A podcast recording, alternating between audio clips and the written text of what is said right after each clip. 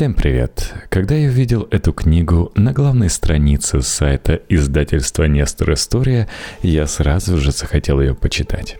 По вполне понятным причинам, учитывая, откуда я сейчас вещаю.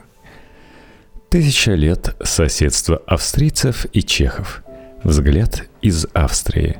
Автор Арнольд Зупан. Издательство «Нестор История», 2021 год. Книга австрийского историка Арнольда Зупана в оригинале называется «Тысячи лет соседства. Чехии и австрийцы в исторической перспективе». Имена народов-соседей, взятые в кавычки, должны привлечь внимание читателя к условности названий современных наций, каждая из которых прошла долгий путь к обретению современных, признаваемых на международном уровне нерушимыми государственных границ – вобрала в свои ряды представителей разных этносов, из которых в горниле модернизационных процессов XIX века были выплавлены и выкованы современные национальные сообщества. И австрийцы, и чехи – нации древние – в обосновании исторической преемственности, и молодые с точки зрения обретения современных форм государственности – Века соседства знали периоды соперничества, сотрудничества, вражды, взаимного приспособления, поиска общего языка. Австрийские немцы как до 1918 года правильнее называть австрийцев, не один век соседствовали с чехами, создавшими в XIII веке одно из мощнейших государств Европы в рамках Священной Римской империи. В XVI веке они на четыре столетия оказались объединены в составе владений австрийского дома, как в то время называли Габсбургскую династию – в 1918 году образовались немецкая Австрия и Чехословакия. В 1920 году их парламенты приняли конституции, провозгласившие эти государства демократическими республиками, независимое существование которых оборвалось почти одновременно в 1938 году. Вслед за аншлюсом Австрии последовал Мюнхенский сговор, расчленение Чехословакии и создание протектората Богемии и Моравии в марте 1939 года. Возродились в 1945 чтобы прожить без малого полвека по разные стороны железного занавеса – и, наконец, в начале 21 века стали соседями в границах Европейского Союза. Изучение и описание истории соседства двух народов с тесно переплетенными судьбами требует от историка и широкой эрудиции, в том числе историографической, и глубины проникновения в суть механизмов взаимодействий и конфликтов на продолжительном временном отрезке – Ученый, берущийся за столь масштабную задачу, встает перед вызовами современной глобальной истории, вписывающей локальное в универсальное и находящей параллели между явлениями одного порядка в разных концах глобального мира. И этот металлогический вызов принял Арнольд Зупан – авторитетный австрийский историк, действительный член Австрийской академии наук – сентябре 2021 года избранный ее вице-президентом. Российскому читателю знакомы статьи Арнольда Зупана, в том числе «Конфликт, война и геноцид в Центрально-Восточной и Юго-Восточной Европе 1938-1948», в которой автор кратко изложил основные тезисы фундаментального трехтомника «Гитлер, Бенеш, Тита», Возможно, исследуя полный драматизма страницы в новейшей истории соседствующих в истории и на географической карте австрийцев и чехов, ученый задумал совершить экскурс вглубь веков – понять причины взаимного притяжения, обогащения культур, отторжения и открытого неприятия, примирения и поиска общего языка. Плодом раздумья автора стала эта книга – 13 глав, посвященных ключевым, поворотным, судьбоносным моментам истории народов, населяющих современные Австрию и Чехию с конца X до начала XXI века.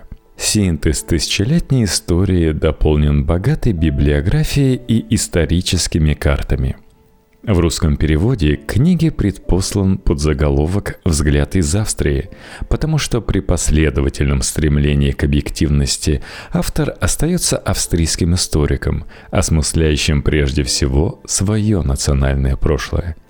Писатель Васлов Гавел, последний чехословацкий и первый чешский президент, выступая 15 марта 1993 года в Венском университете, с сожалением говорил – Несмотря на внутреннюю близость, созданную общим духовным климатом, традициями и историческими судьбами, граждане Австрии и Чехии уже очень давно живут скорее рядом друг с другом, нежели по-настоящему вместе друг с другом – на протяжении всего 20 века их взаимоотношения демонстрировали зачастую больше затруднений, горечи, подозрений и зависти, нежели созидательной совместной деятельности – во вполне понятной эйфории из-за новообретенной независимости Чехословакии и создания демократического государства в 1918 году – Старая Австрия превратилась в синоним прошлого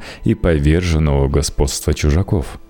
Многие австрийцы немецкого происхождения тоже считали, что прежде всего именно чехи уничтожили выдающуюся Центральноевропейскую империю монархию Габсбургов.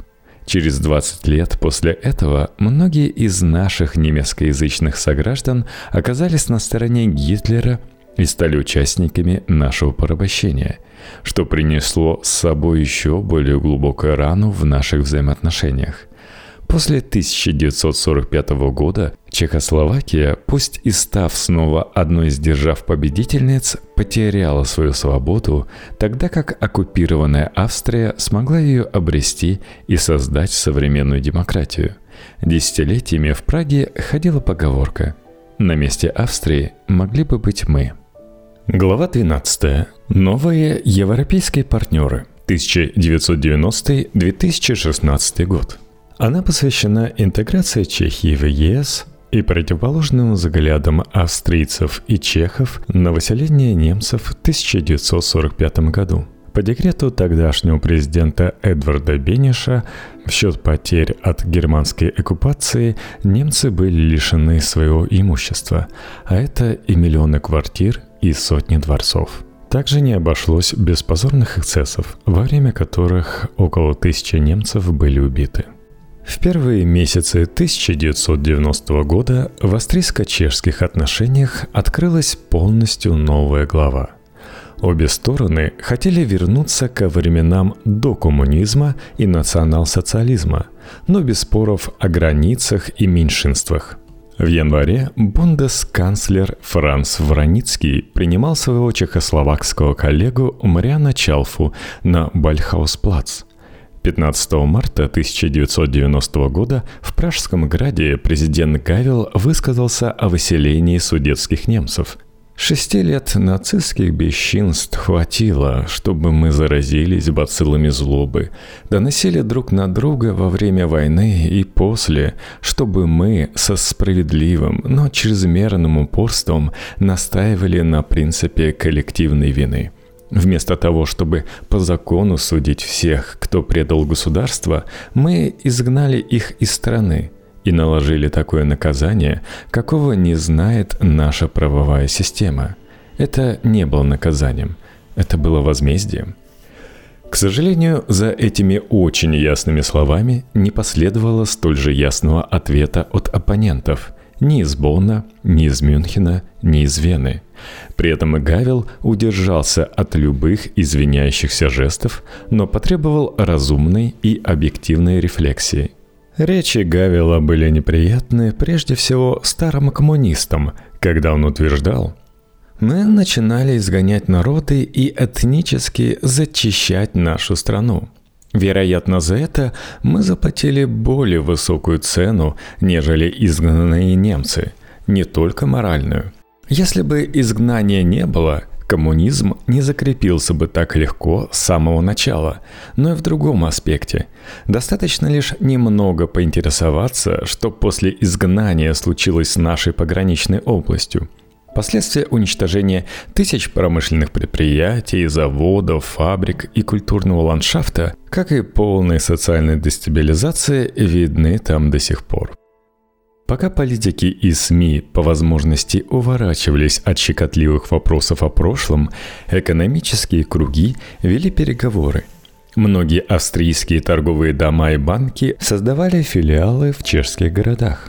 Многие промышленные компании инвестировали в чешские предприятия.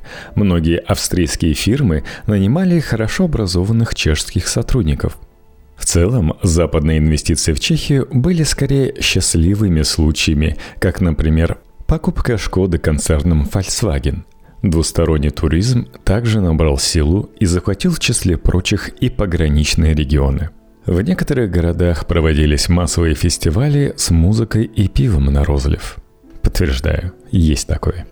Чешские клиенты производили в целом хорошее впечатление в австрийских магазинах, по инициативе министра по науке Эрхарда Бузека, а также Министерств иностранных дел и образования были начаты многочисленные новые двусторонние научные и культурные проекты как, например, двуязычные школы и австрийские библиотеки, лектории и консультации по образованию – Программа «Австрия-Чехия», двусторонняя комиссия историков обеих Академий наук и представительство Австрийского института по изучению Восточной и Южной Европы в Масариковом университете в Брно – Купонная приватизация, начатая вскоре после бархатной революции правительством и министром финансов Вацлавом Клаусом и вскоре подвергшаяся жесткой критике, наряду с реституцией отчужденного в коммунистическую эпоху имущества прежним владельцам, частным лицам, компаниям, церкви, запустили настоящий строительный бум вначале в Праге, затем и в других чешских городах – так, с одной стороны, были построены новые гостиницы, банки, офисы, с другой развернулась в широких масштабах реконструкция.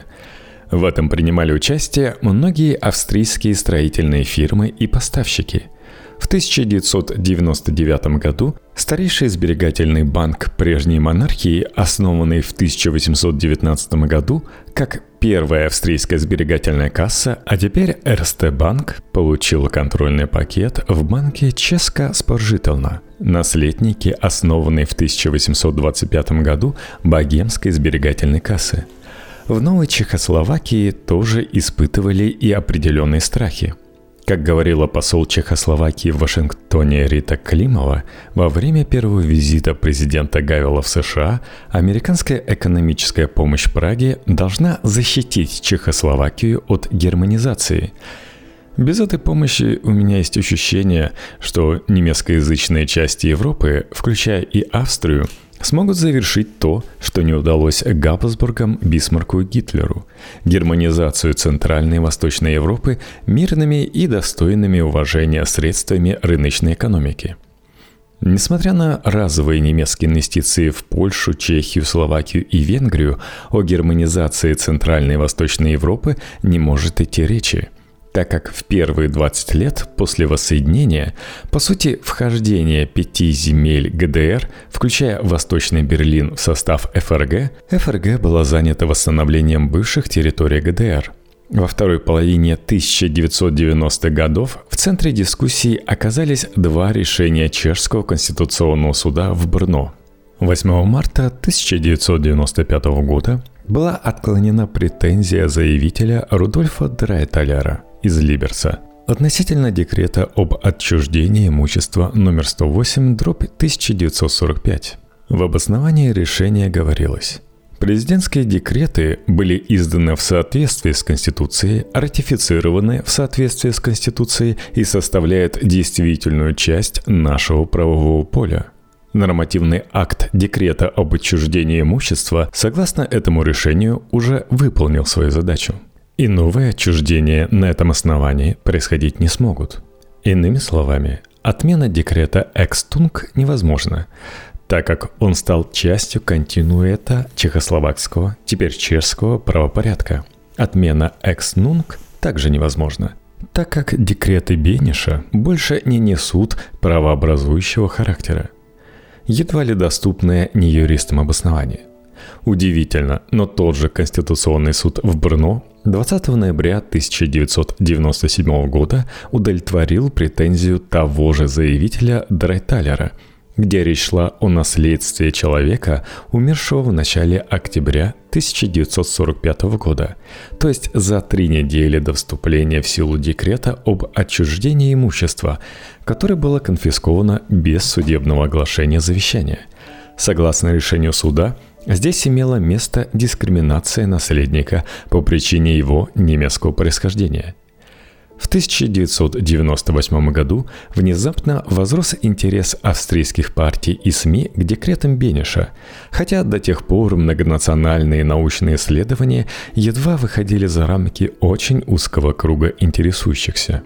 Бросались в глаза и временная близость возросшего австрийского интереса и совместного заявления правительств ФРГ и Чешской Республики от 21 января 1997 года в котором немецкая сторона признавала ответственность Германии за свою роль в историческом процессе, которая привела к Мюнхенскому соглашению 1938 года, эмиграции и изгнанию людей из пограничных областей и разгрому и оккупации Чехословакской республики – Германское правительство сожалело о страданиях и несправедливости, которые пережил чешский народ из-за национал-социалистических преступлений немцев, и признавало, что национал-социалистическая политика насилия в адрес чешского народа внесла свой вклад в подготовку почвы для послевоенных иммиграции, изгнания и насильственного переселения. С другой стороны, и чешская сторона с сожалением констатировала, что в ходе послевоенного изгнания и насильственного переселения судетских немцев из тогдашней Чехословакии Лишение имущества и гражданства множества невинных людей перенесли несправедливые страдания.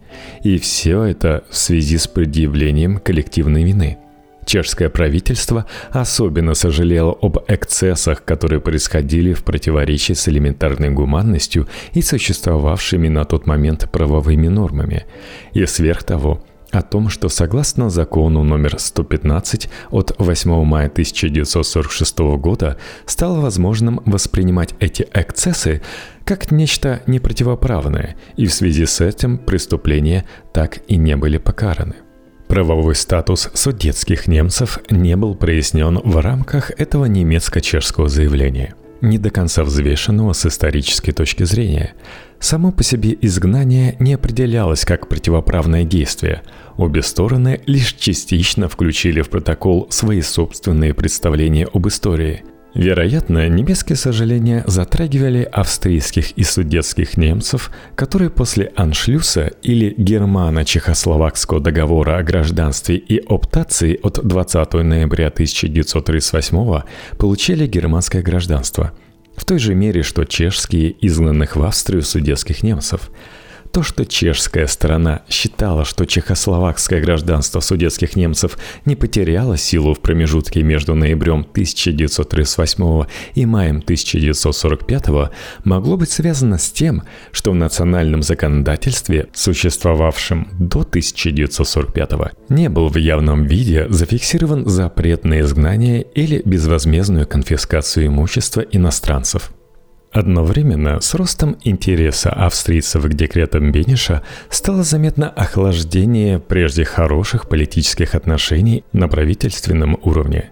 Несмотря на то, что с 1998 года в Праге главой правительства также стал социал-демократ. Свой вклад внесли и резолюцию отдельных австрийских ландтагов в начале 1990 года, обращенные к правительству с просьбой провести с пражским правительством переговоры об отмене декретов Бенеша.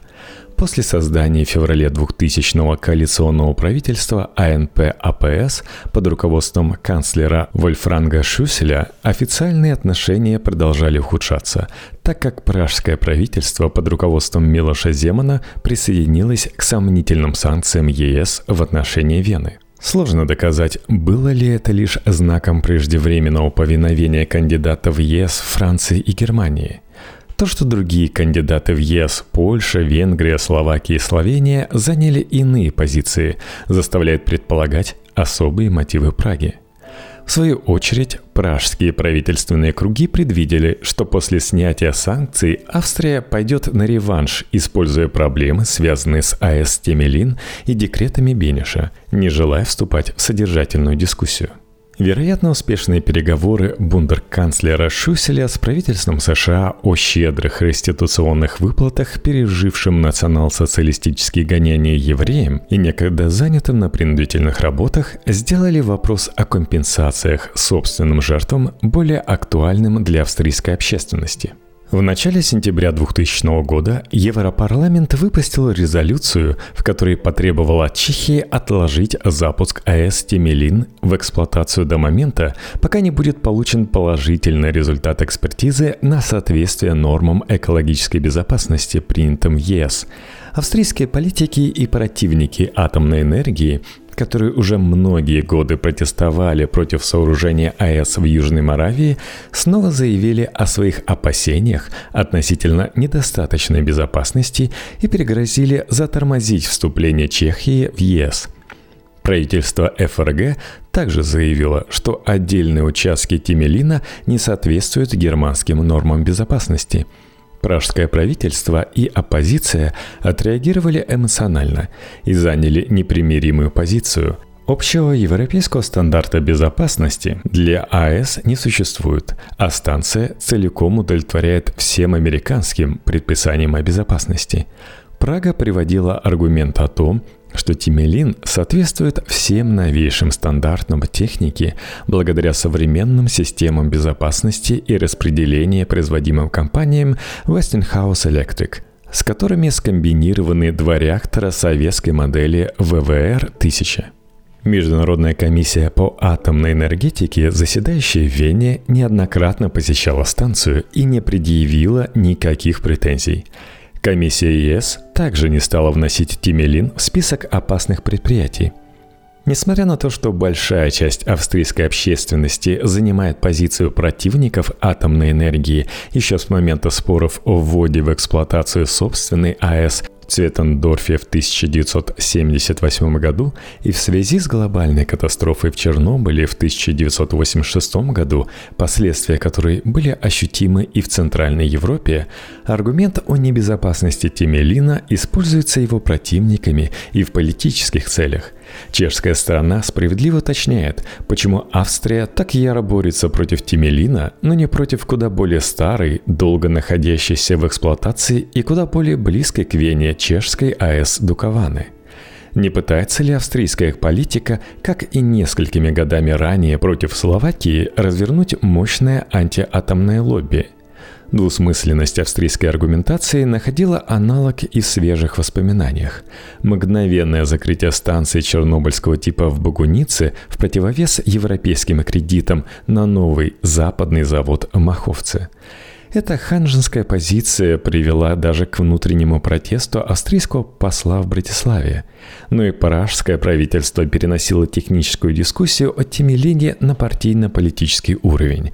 Когда чешские противники АЭС были названы врагами государства, а сомнения зарубежных политиков воспринимались как непозволительное вмешательство, то такая риторика пробудила не лучшие воспоминания о коммунистической эпохе. В конце концов, атомный проект был создан именно тогда – Лишь после трудоемких переговоров в декабре 2001 года премьеры Шусаль и Земан при покровительстве ЕС смогли договориться о модус вивенди. Инициированное АПС «Народное движение против Тимелина» собрало 922 тысячи подписей, что составляло 16% всех австрийцев, обладающих избирательным правом. Спровоцированный этим движением премьер-министр Милош Земан в интервью австрийскому еженедельнику «Профиль» разбередил много старых ран. Земан назвал судетских немцев пятой колонной Гитлера, уничтожавших Чехословакию единственный остов демократии в Центральной Европе, и заявил, что многие из них совершили предательство Родины, что согласно действовавшему праву должно быть покарано смертью. Наиболее метко высказывание Земана раскритиковал бывший внешнеполитический советник Гавила Павел Тигрет, назвав их дипломатическим ляпом размером с Судетскую гору Снежка. И более чем явно заявив, чехам необходимо в конце концов признать, что 60 лет назад чехословакское правительство Бениша предприняло одну из крупнейших этнических чисток в современной европейской истории. На основании неприемлемой коллективной вины 3 миллиона человек были насильно увезены из страны в вагонах для скота. Их имущество было конфисковано без возмещения, а их гражданство аннулировано – в первой фазе так называемой эвакуации со стороны чехов дело дошло до зверств, насилия и убийств, сравнимых с нацистскими. Австрийские и германские политики почти не стали спорить с высказываниями Земана в подобной мастерской объективной манере – Некоторые из них требовали отмены декретов Бениша в качестве предпосылки вступления Чехии в ЕС. Германский канцлер Герхард Шрёдер даже отказался от запланированной на март 2002 года поездки в Прагу. Комиссия историков Чехии и Германии, которой к тому времени удалось издать несколько примечательных коллективных трудов, на сей раз не смогла ясно высказаться о тяжком грузе прошлого – 7 апреля 2002 года Союз историков Чешской Республики опубликовал довольно одностороннюю резолюцию. «Историки против насилия над прошлым», в которой декреты Бениша характеризовались как инструмент в борьбе против нацизма и за денацификацию на службе обновления демократического правопорядка на территории Чехословакии – Немецкий историк Ганс Лемберг, происходивший из пражской семьи, насильно переселенный в его детские годы, потребовал от чешских коллег признать неприятную правду о прошлом, перестать буксировать государственно-политические интересы и не бояться выхода из западни исторического самооправдания – 24 апреля 2002 года Палата депутатов Чешского национального собрания все же приняла, без голосов против и воздержавшихся, резолюцию о декретах президента республики с текстом, согласованным председателями пяти парламентских партий – Резолюция возражала против дискуссий о последствиях Второй мировой войны, защищала национальный суверенитет в рамках вопросов о реституциях и характеризовала декреты Бениша как сравнимые с послевоенным законодательством других европейских стран. В ней также говорилось, что существующие на сей день правовые последствия декретов неоспоримы, неприкосновенны и неизменны – с другой стороны, на их основании сегодня не могут возникать никакие новые правовые отношения. Несколькими днями ранее 400 чешских интеллектуалов составили воззвание «Остановить национализм», направленное против парламентских дебатов подобного толка во время предвыборной гонки – Хотя председатель социал-демократической партии Владимир Шпидла в середине июня 2002 года после успешных парламентских выборов, ставший премьер-министром, назвал эту резолюцию реакцией на попытки австрийского парламента, так называемой христианской фракции в Европарламенте и баварского премьера Эдмунда Штойбера поставить под сомнение законные основания для денацификации послевоенной Чехословакии. Ответы Вены, Мюнхена и Брюсселя были довольно сдержанными. Франкфуртская общая газета увидела в событиях в Праге возрождение Национального фронта коммунистических времен и напомнила о единогласном ответе Европы на борьбу за переселение в бывшей Югославии. Переселение никогда не может быть оправдано, переселение противоправно. Ни Вена, ни Мюнхен, ни Будапешт, ни даже Европейский парламент не требовали пересмотра границ или возвращения имущества всем переселенным.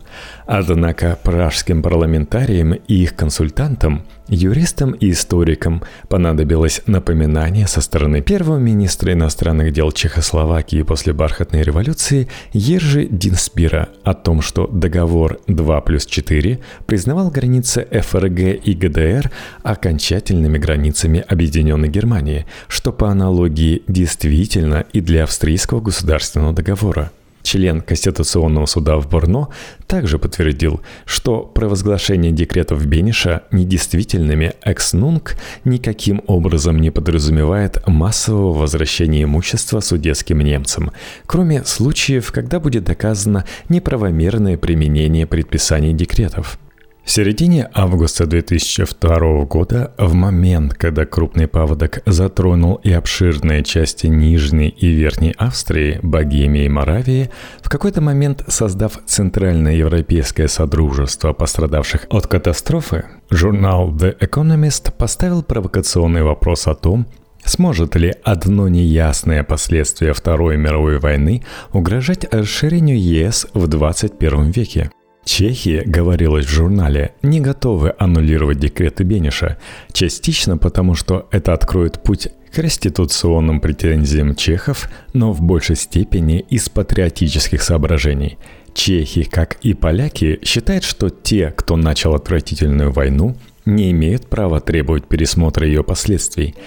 Такая точка зрения спровоцировала основательную критику со стороны лондонского политолога Джорджа Шопфлина – если мы совсем правом осуждаем этнические чистки в Боснии в 1992 году, то как мы можем считать их допустимыми в 1945? Если это вопрос, как вы говорите, ошибки предков, почему этот аргумент не применяется к Холокосту? Есть ли у государства право заявлять, что та или иная группа больше не может быть частью его демоса просто потому, что она отличается этнически? Может ли демократическое государство, которым стала Чешская республика, когда-либо чувствовать себя комфортно в отношениях с Германией или Австрией, не решив вопрос о недемократических действиях 1945 года? После экспертизы юристов-международников Ульфа Берница, Стокгольм, Йохана Фройвина, Гейдельберг и лорда Кинсленда, Лондон, а также цикла двухсторонних консультаций с пражским правительством 14 октября 2002 года, Европейская комиссия представила следующее финальное заключение. Большой декрет о возмещении упраздняется и не может служить поводом для новых действий. Новые конфискации на основании декретов более невозможны. Закон об освобождении от наказания не ограничивает Чешскую республику от того, чтобы и сегодня преследовать за военные преступления или преступления против человечества.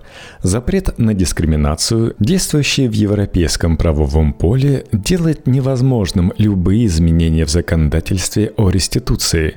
Общее заключение – экспертиза не видит никаких препятствий к вступлению Чешской Республики в ЕС. После референдума в середине июня 2003 года, на котором чехи высказали явную поддержку вступления Чехии в ЕС, 19 июня пражское правительство опубликовало, не без внутреннего сопротивления, заявление, в котором речь шла и о темной главе европейской истории – ни Вторую мировую войну, ни события и действия, неприемлемые с точки зрения дня сегодняшнего, последовавшие сразу после ее окончания и тоже принесшие череду человеческих трагедий, страданий и жертв, нельзя повернуть вспять. Положительная реакция Вены и Берлина на это заявление, однако, скоро была сведена на нет, когда в конце февраля 2004 года Пражский парламент подавляющим большинством одобрил закон, состоявший из одного предложения. Эдвард Бениш заслуживает признания как государственный деятель. Образцом послужил аналогичный закон, посвященный президенту Масарику в 1930 -м. Несмотря на возражения Сената, закон был принят. Политики и СМИ Германии и Австрии отреагировали на удивление сдержанно – тем временем канцлер ФРГ Герхард Шрёдер в ходе визита в Варшаву 1 августа 2004 по случаю 60-летия Варшавского восстания дал ясно понять, что Уберлайтенсвертак 1954 года запрещает Германии выдвигать или поддерживать реституционные притязания, связанные с войной или ее последствиями. Та же норма присутствовала в государственном договоре от 1955 года с Австрией. Когда в 2004 году в Праге перед Министерством иностранных дел был открыт памятник Бенишу, это вызвало критику со стороны венгерского премьера Ференса Дюрченя. В ответ его чешский коллега Иржи Парубик немедленно указал на участие Венгрии в уничтожении Чехословакии в 1938-1939 годах, куда острее прозвучала критика брненского журналиста Михаила Кашпарика, прозвучавшая по случаю открытия памятника Бенишу 10 апреля 2010 года перед зданием юридического факультета Масарикова университета в Брно. Давайте забудем, что Бениш был президентом-капитулянтом, он закончил свой первый срок, сдавшись фашистам, и второй коммунистам. Я просто не могу понять, как автор декретов Бениша может удостоиться памятника перед юридическим факультетом. И что меня больше всего возмущает, Бениш помешан расследованию в делах о насилии по этническому признаку, совершенном летом 1945 во многих чешских городах. В эти месяцы были убиты сотни невиновных женщин и детей, частично чешскими коллаборационистами, которые пытались показать, как они лояльны своей нации. Есть очень много людей, которые заслуживают памятника перед юридическим факультетом, куда больше, чем Бенеш.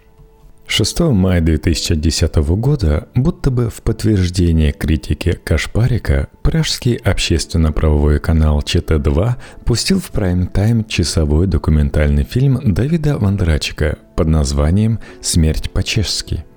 В четырех эпизодах впервые доказывается, насколько жестоко в майские дни 1945 года чешские военные и милиция обращались с немецкими мирными жителями, которые еще не успели бежать из страны – больше всего времени фильма посвящено событиям в Постельберге, где в конце мая, начале июля 1945 года почти 800 немецких мужчин были согнаны и казнены самым зверским образом.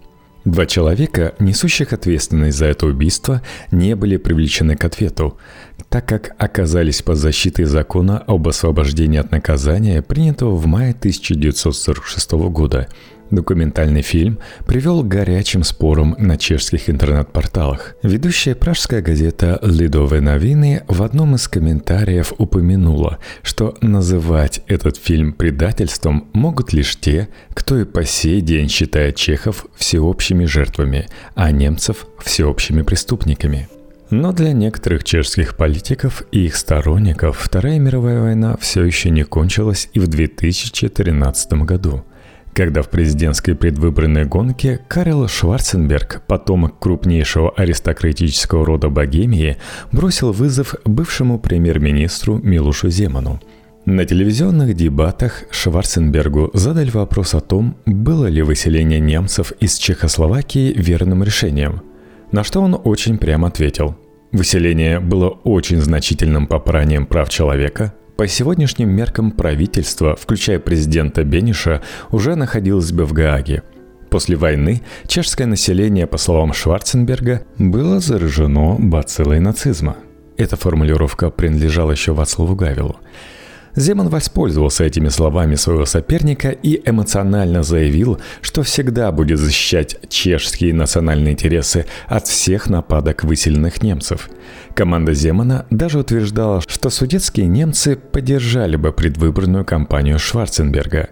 По оценке многих наблюдателей, этот диспут предопределил выбор в пользу Земана – в последние дни мая 2015 года городской совет Брно отдал дань памяти совершенно по-другому.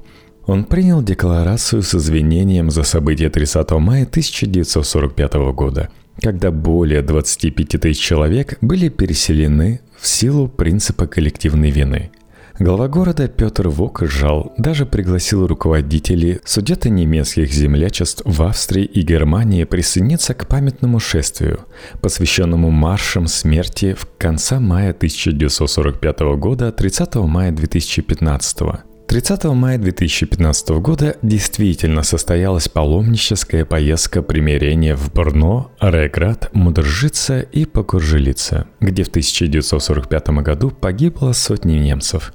И в саду Августинского монастыря получившего мировую известность благодаря экспериментам основоположника генетики Грегоря Менделя в 1860-х годах, мэр и римско-католический епископ Бруно выступили с речами. Австрийский Черный Крест возвел в Покоржелице памятник с двумя могильными камнями, на одном из которых по-немецки, на другом по-чешски выбито – по окончании Второй мировой войны в 1945 году многие немецкоязычные жители Брно и окрестностей погибли. Здесь похоронены 890 жертв. Мы помним о них.